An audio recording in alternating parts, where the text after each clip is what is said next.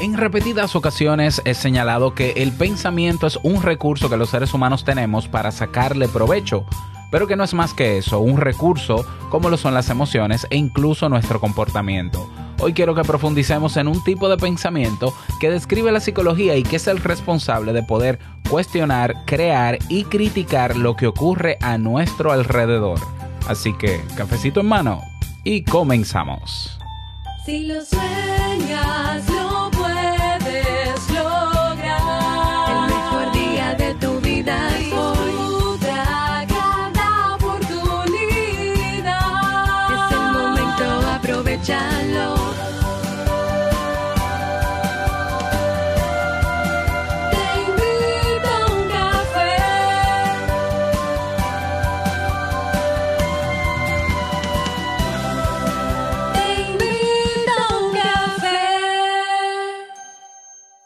Y ahora contigo, Robert Sasuki, consultor en desarrollo humano y emprendimiento.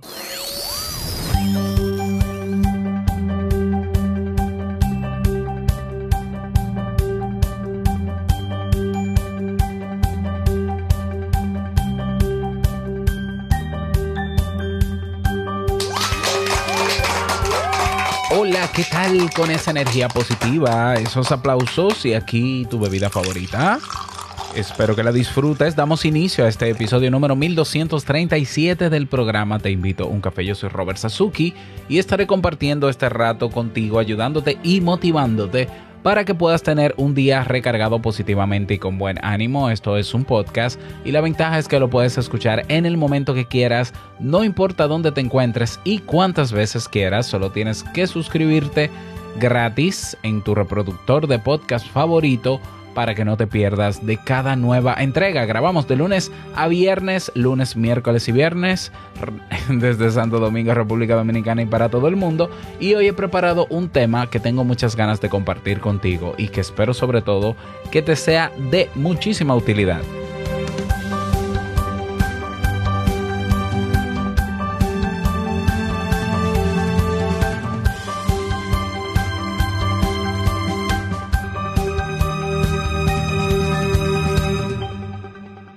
Bueno, y recordarte que todavía tenemos abiertas ah, las votaciones para, para que decidas tú si eh, retomamos Te invito a un café como antes, todos los días, o si lo mantenemos como hasta esta semana, que, o hasta estos días, últimos días, que fue tres días a la semana. Ya te había explicado desde el viernes pasado que yo no tengo ningún tipo de inconveniente, para mí no representa ningún tipo de problema producir Te invito a un café todos los días. ¿eh? O sea, por si estás preocupado. No, Robert, es que yo quiero. No, es que esto es parte de mi vida. Entonces, a mí ni me molesta ni me pesa. Todo lo contrario, yo disfruto hacer Te invito a un café.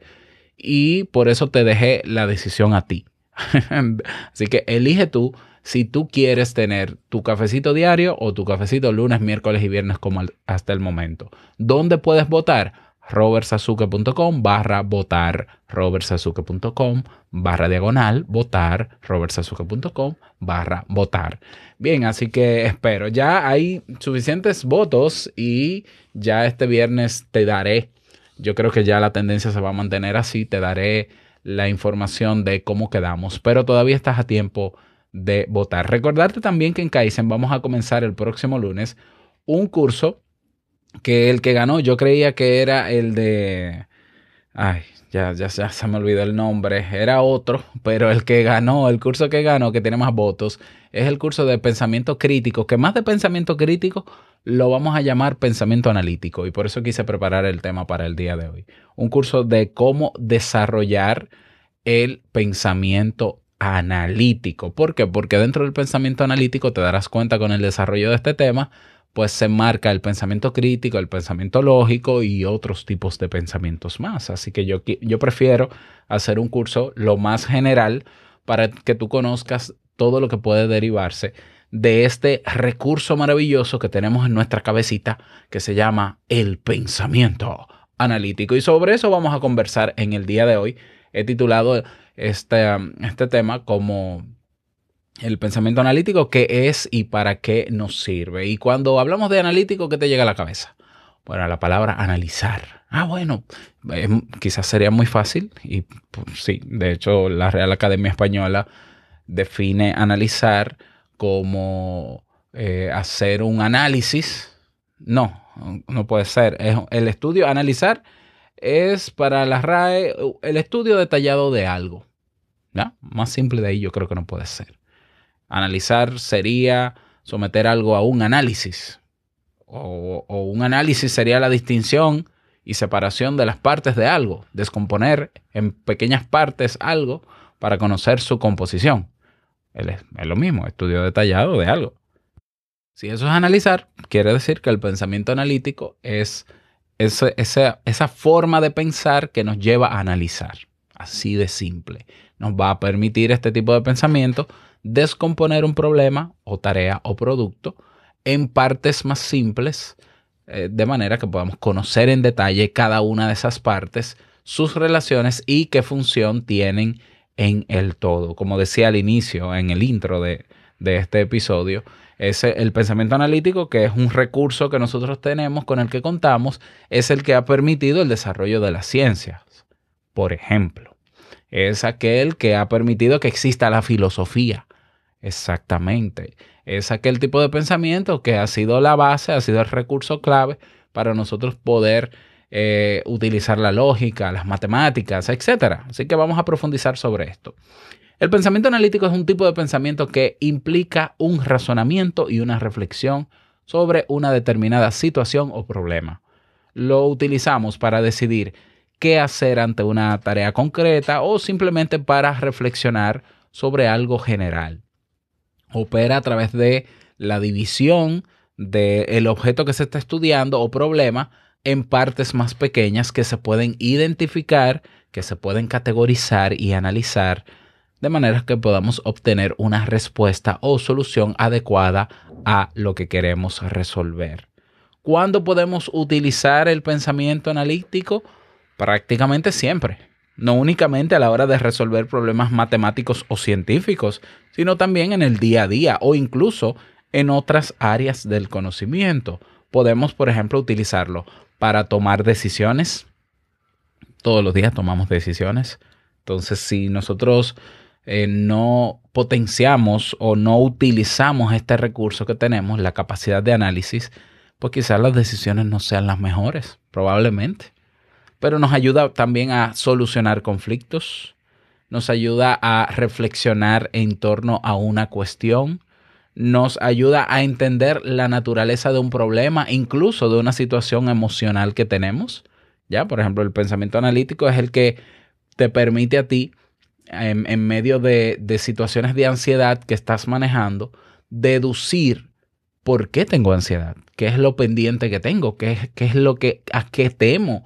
Sea, si has escuchado algunos episodios donde he contado parte de mi situación personal, pues yo no, no tengo ningún problema ni vergüenza en contarlo, te darás cuenta que yo cuando tengo una situación personal y te la comparto, hay un momento en esa situación personal donde yo me siento en silencio, como digo yo, yo me senté en silencio a reflexionar y hacer un insight, un análisis.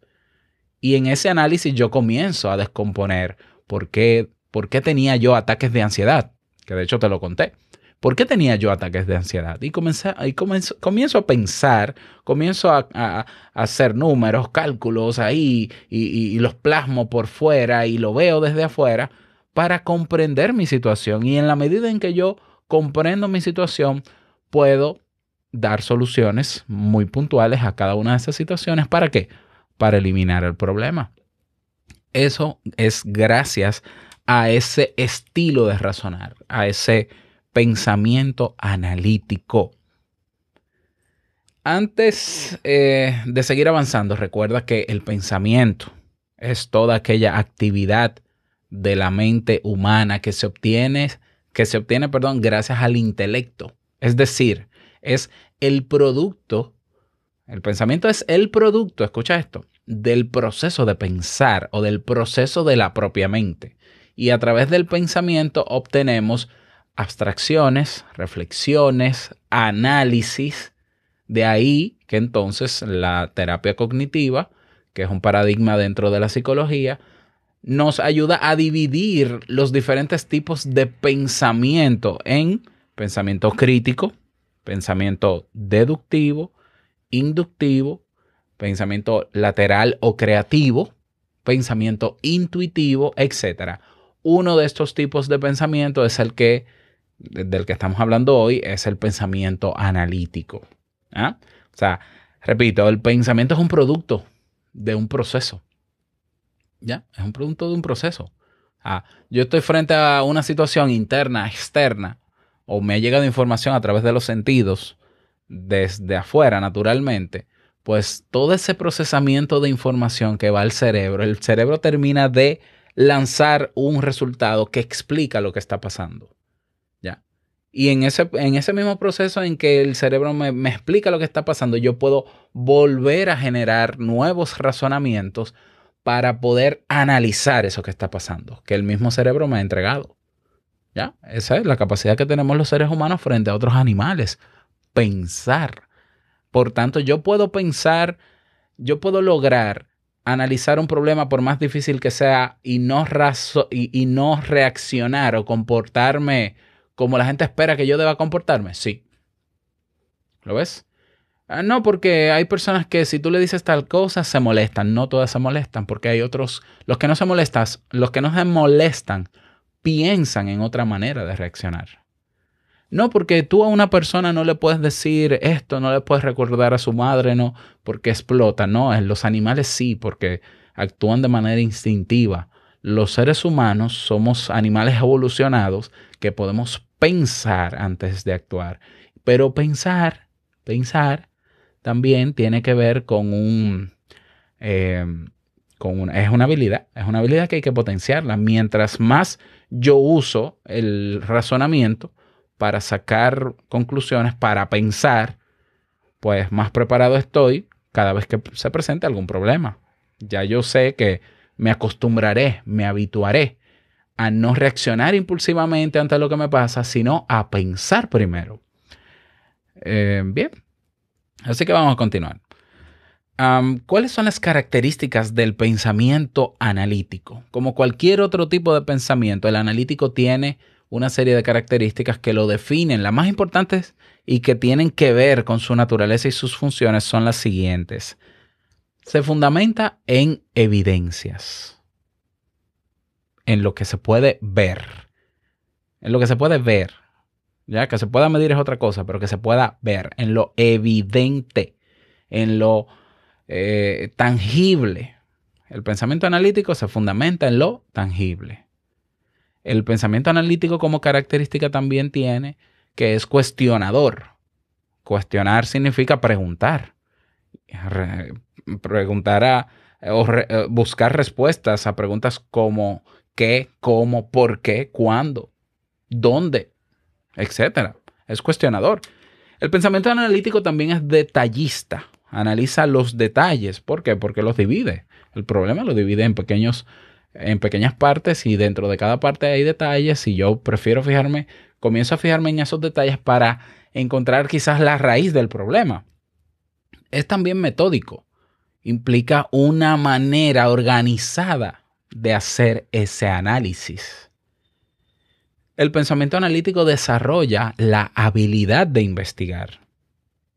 Naturalmente, permite organizar los pensamientos con claridad y precisión, implica descomponer el problema en partes más pequeñas, de manera que se pueda entender su estructura y las posibles interrelaciones existentes, y permite identificar lo relevante e irrelevante del problema. El pensamiento analítico es esa capacidad que los seres humanos tenemos, que algunos usan y otros no, sinceramente lo digo, que ha dado al traste con la ciencia, repito, con, con, con las ciencias en general.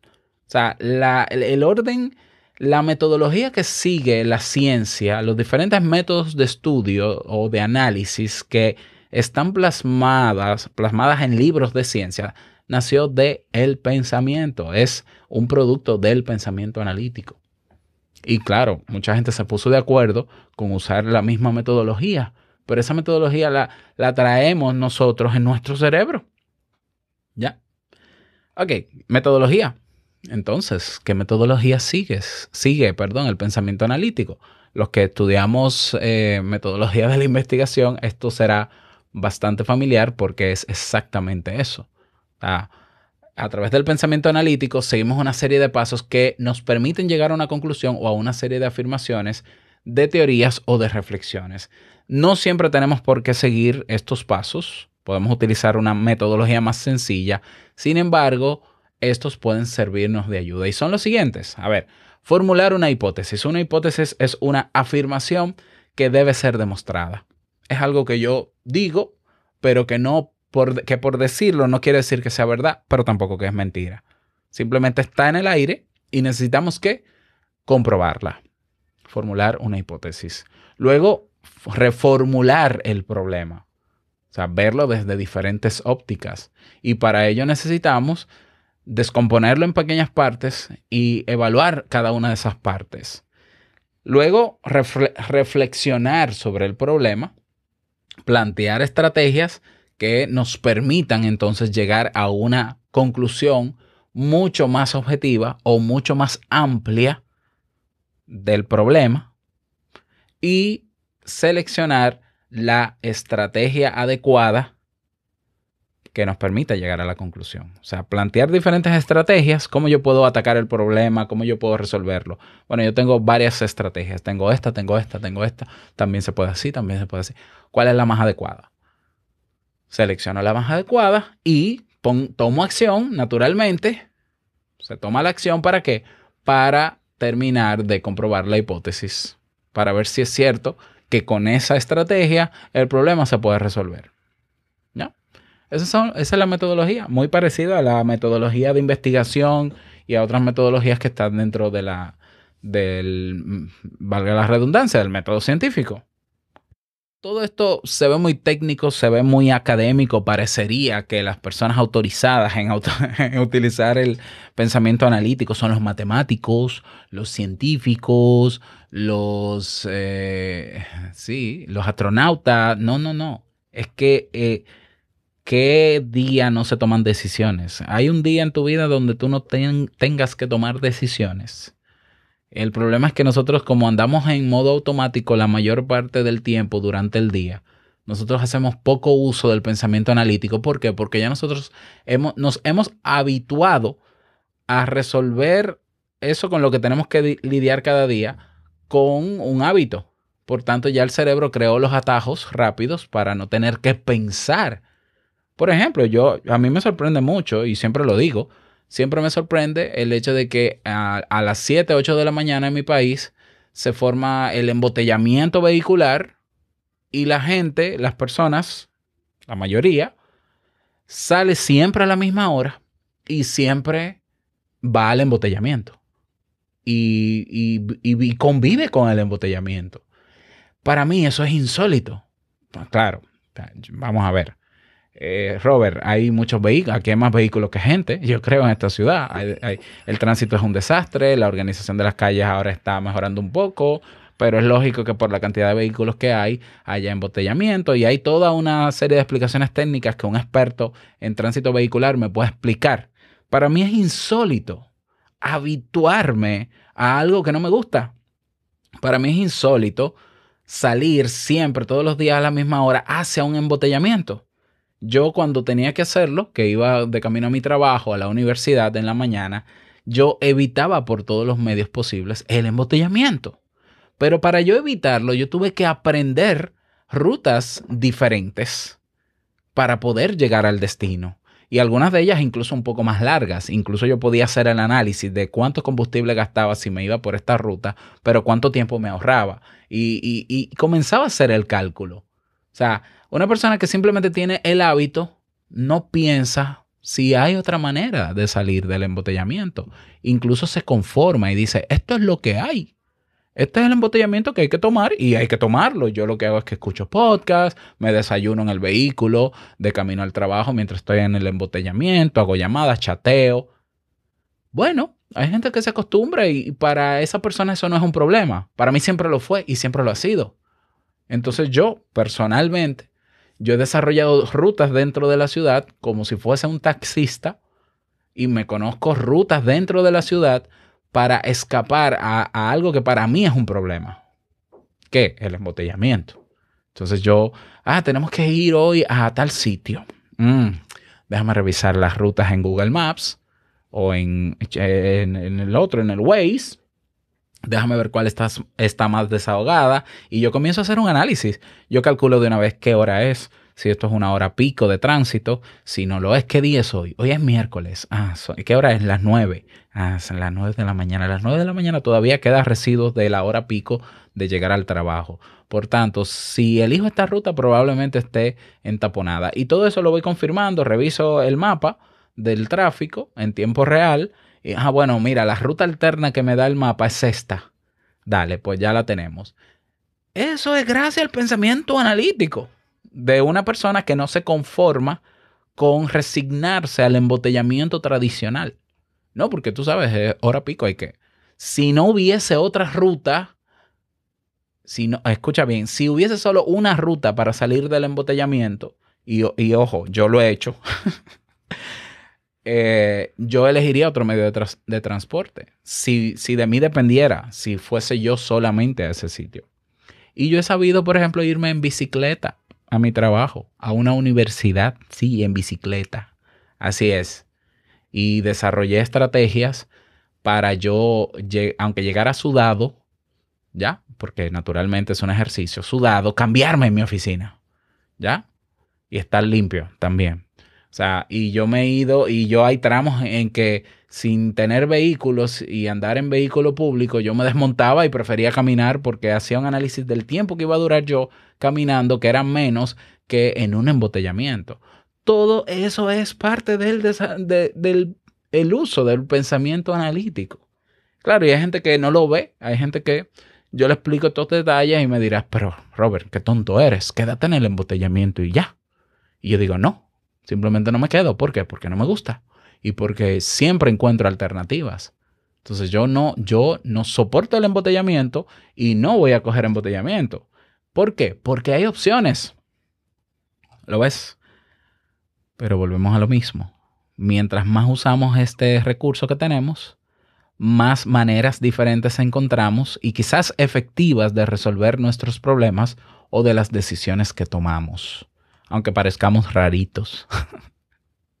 Bien, entonces hemos visto algunos pasos que nos pueden servir a la hora de utilizar el pensamiento analítico. Sin embargo, también podemos hablar de su secuencia para entender mejor este concepto.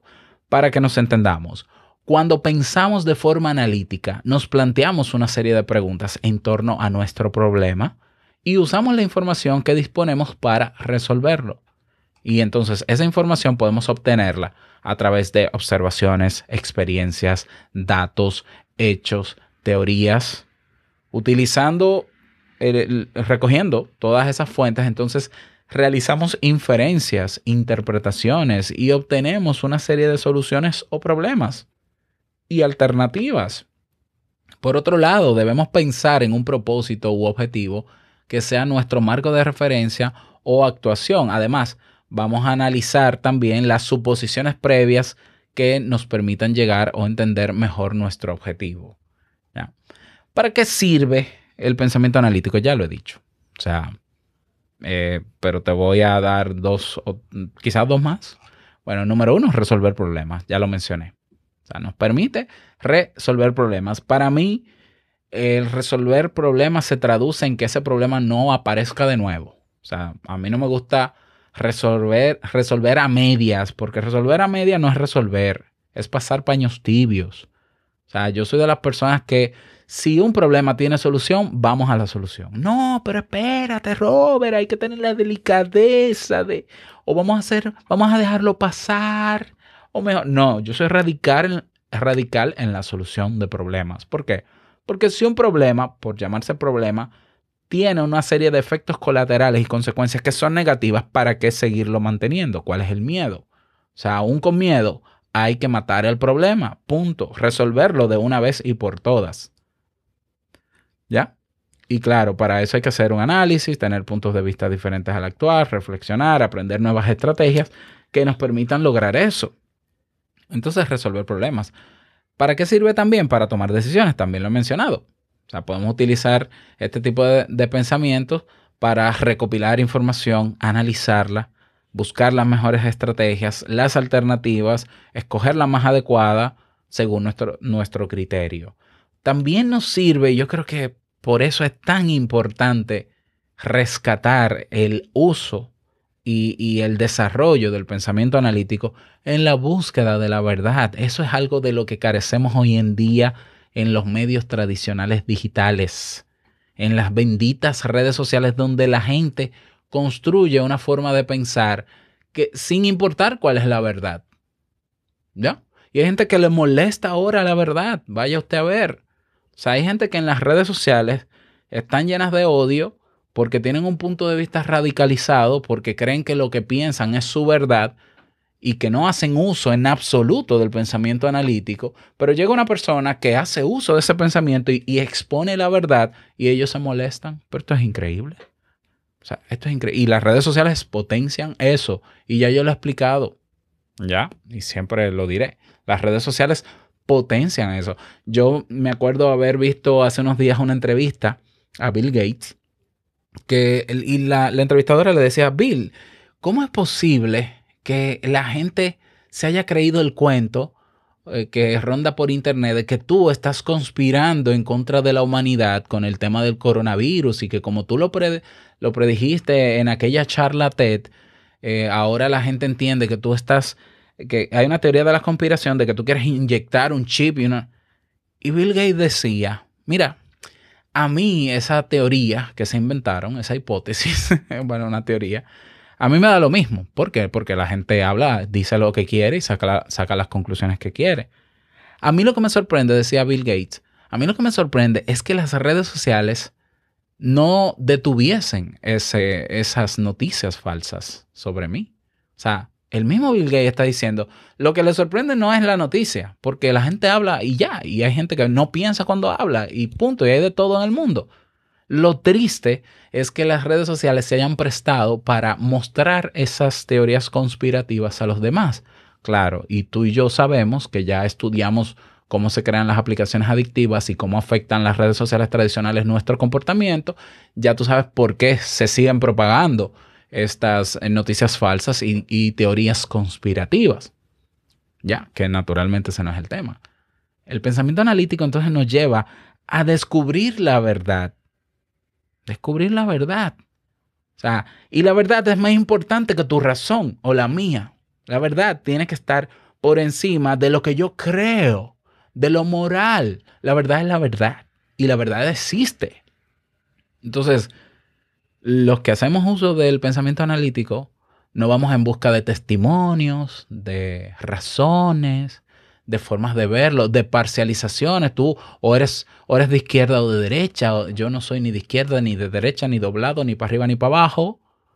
Yo prefiero estar a favor de la verdad, aunque duela. ¿Ya? Como dice bíblicamente la expresión, yo creo que es bíblica. La verdad os hará libre. Pues hombre, pues eso es. El pensamiento analítico nos ayuda a ir en búsqueda de la verdad, desechando todo lo que no sume a la verdad. Por tanto, es sumamente útil porque cuando uno vive en base a la verdad, uno vive realmente tranquilo y realmente libre. Hay gente que empaña la verdad por conveniencia, pero vive angustiada. Yo prefiero sacar la verdad aunque duela por un tiempo, pero luego sentirme tranquilo de que la, la conozco. Otra, eh, otra utilidad del pensamiento analítico es el desarrollo de nuevas habilidades. Y aquí me apunto yo también. Este tipo de pensamiento nos permite desarrollar otro tipo de habilidades, por ejemplo, habilidades de pensamiento, como el pensamiento lógico, que es el que nos ayuda a, razonar, a analizar, a comparar, a sintetizar. Y el pensamiento lógico es el que no- nos ayuda a aprender nuevas habilidades. Por ejemplo, eh, aprender un instrumento nuevo, aprender un idioma nuevo, aprender un lenguaje de programación, aprender sobre temáticas diferentes a las que ya yo he estudiado. Ese desarrollo de nuevas habilidades es gracias al pensamiento analítico. Hace unos días también comentaba con, con unos amigos eh, un amigo me decía, no, pero que entonces tú sabes de muchas cosas y porque tú sabes de muchas cosas, a ti te va bien por esto. Y yo le decía, pero tú también puedes saber de muchas cosas, de las mismas que yo sé. No, porque imagínate, yo no me voy a poner a aprender desde cero marketing, publicidad, diseño gráfico, música. Y yo dije, ¿quién? Y yo le decía, ¿y quién te dijo que hay que aprender todo desde cero? O sea, ¿por qué no aprendes lo que necesitas aprender para ponerlo en práctica de una vez? O sea, yo, yo no me considero el más experto en un tema. Sin embargo, hay muchos temas que yo domino según mi necesidad. O sea, que- temas que domino dentro de un área completa que son las útiles para mí. Yo cuando aprendí Photoshop, lo aprendí para, para, para limpiar la cara de, de una persona, de una foto. Y para hacer dos o tres cositas. Y domino esas dos o tres cositas, pero no sé Photoshop en general. Pero lo uso, pero me sirve. ¿Para qué? Para lo que yo necesito. Pero para llegar a esa actitud de que, bueno, yo quiero aprender a tocar ukelele. Pero del ukelele lo que me interesa es tocar dos o tres canciones. Pues apréndete los acordes de esas dos o tres canciones y listo. O sea, no, no quieres aprender ukelele desde cero con teoría musical, no te compliques la vida. ¿Y después qué más quieres aprender? Bueno, a mí me gusta aprender, me gustaría aprender a hacer, a tomar fotografías profesionales. Yo también lo hice hace un tiempo, con tutoriales, con cursos, con mi hermano que es fotógrafo profesional. Al final yo lo necesitaba, necesitaba aprender fotografía profesional porque eh, había comprado una cámara profesional y mi hermano me dijo que tenía que aprenderlo. Pues lo aprendí, aprendí de obturación, de no sé qué, del ISO, de bla, bla, bla. Luego dejé de utilizar cámara profesional por lo complicado que es, por lo menos para lo que yo necesito, y simplemente ya cambié, vendí la cámara y estoy en otra cosa. Ese desarrollo de nuevas habilidades que te permiten lograr lo que tú quieres lograr sin depender de nadie, se logra con el pensamiento analítico. Te he convencido de toda la utilidad que tiene el pensamiento analítico. Otro, la última utilidad que te presento hoy sobre el pensamiento analítico es que nos ayuda a analizar para entender. Para entender. Entonces, nos ayuda a evaluar los hechos o la información de forma rigurosa y a desarrollar otras habilidades, ya lo he mencionado, como el pensamiento crítico o el lógico. Se trata de un pensamiento útil para muchas tareas o cuestiones, tantos, tanto del día a día como de un ámbito más académico o profesional. Y como todo tipo de pensamiento, aquí viene la parte interesantísima, buenísima, bueno, interesante, espero que haya sido todo, pero buenísima del pensamiento, es que se puede entrenar a través de ejercicios, de recursos o problemas que encontramos, ¿ya? Con enigmas, con diferentes ejercicios. Y esos ejercicios y esos recursos y esos problemas los vamos a tener en el curso de pensamiento analítico que comienza el lunes. Así que si estás interesado, ves reservando tu silla en kaizen.com. Recuerda que con solo 10 dólares te inscribes, aprovechas este curso que ya viene el lunes y los que ya están, que son más de 40 cursos para ti. Así que todo eso por un monto bastante bajo. Hasta aquí el tema de hoy. Espero que te haya eh, sido útil. Espero que comprendas la importancia de este tema y que te propongas hacer uso del pensamiento analítico. Y si no sabes cómo, hay que desarrollarlo. Y para eso hay que aprender. Y para aprender, inscríbete en el curso, porque en el curso vamos a tener el, la información detallada de cómo hacerlo y de guías prácticas para que puedas ponerlo en práctica. No olvides unirte a nuestra comunidad. Robert Sasuke, la comunidad Sasuke, ve a teinvitouncafé.net y ahí tienes el botón y nos vemos dentro. Nada más desearte un bonito día, que lo pases súper bien y no olvides que el mejor día de tu vida es hoy y el mejor momento para hacer uso del pensamiento analítico es ahora. Nos escuchamos el próximo viernes en un nuevo episodio. Chao.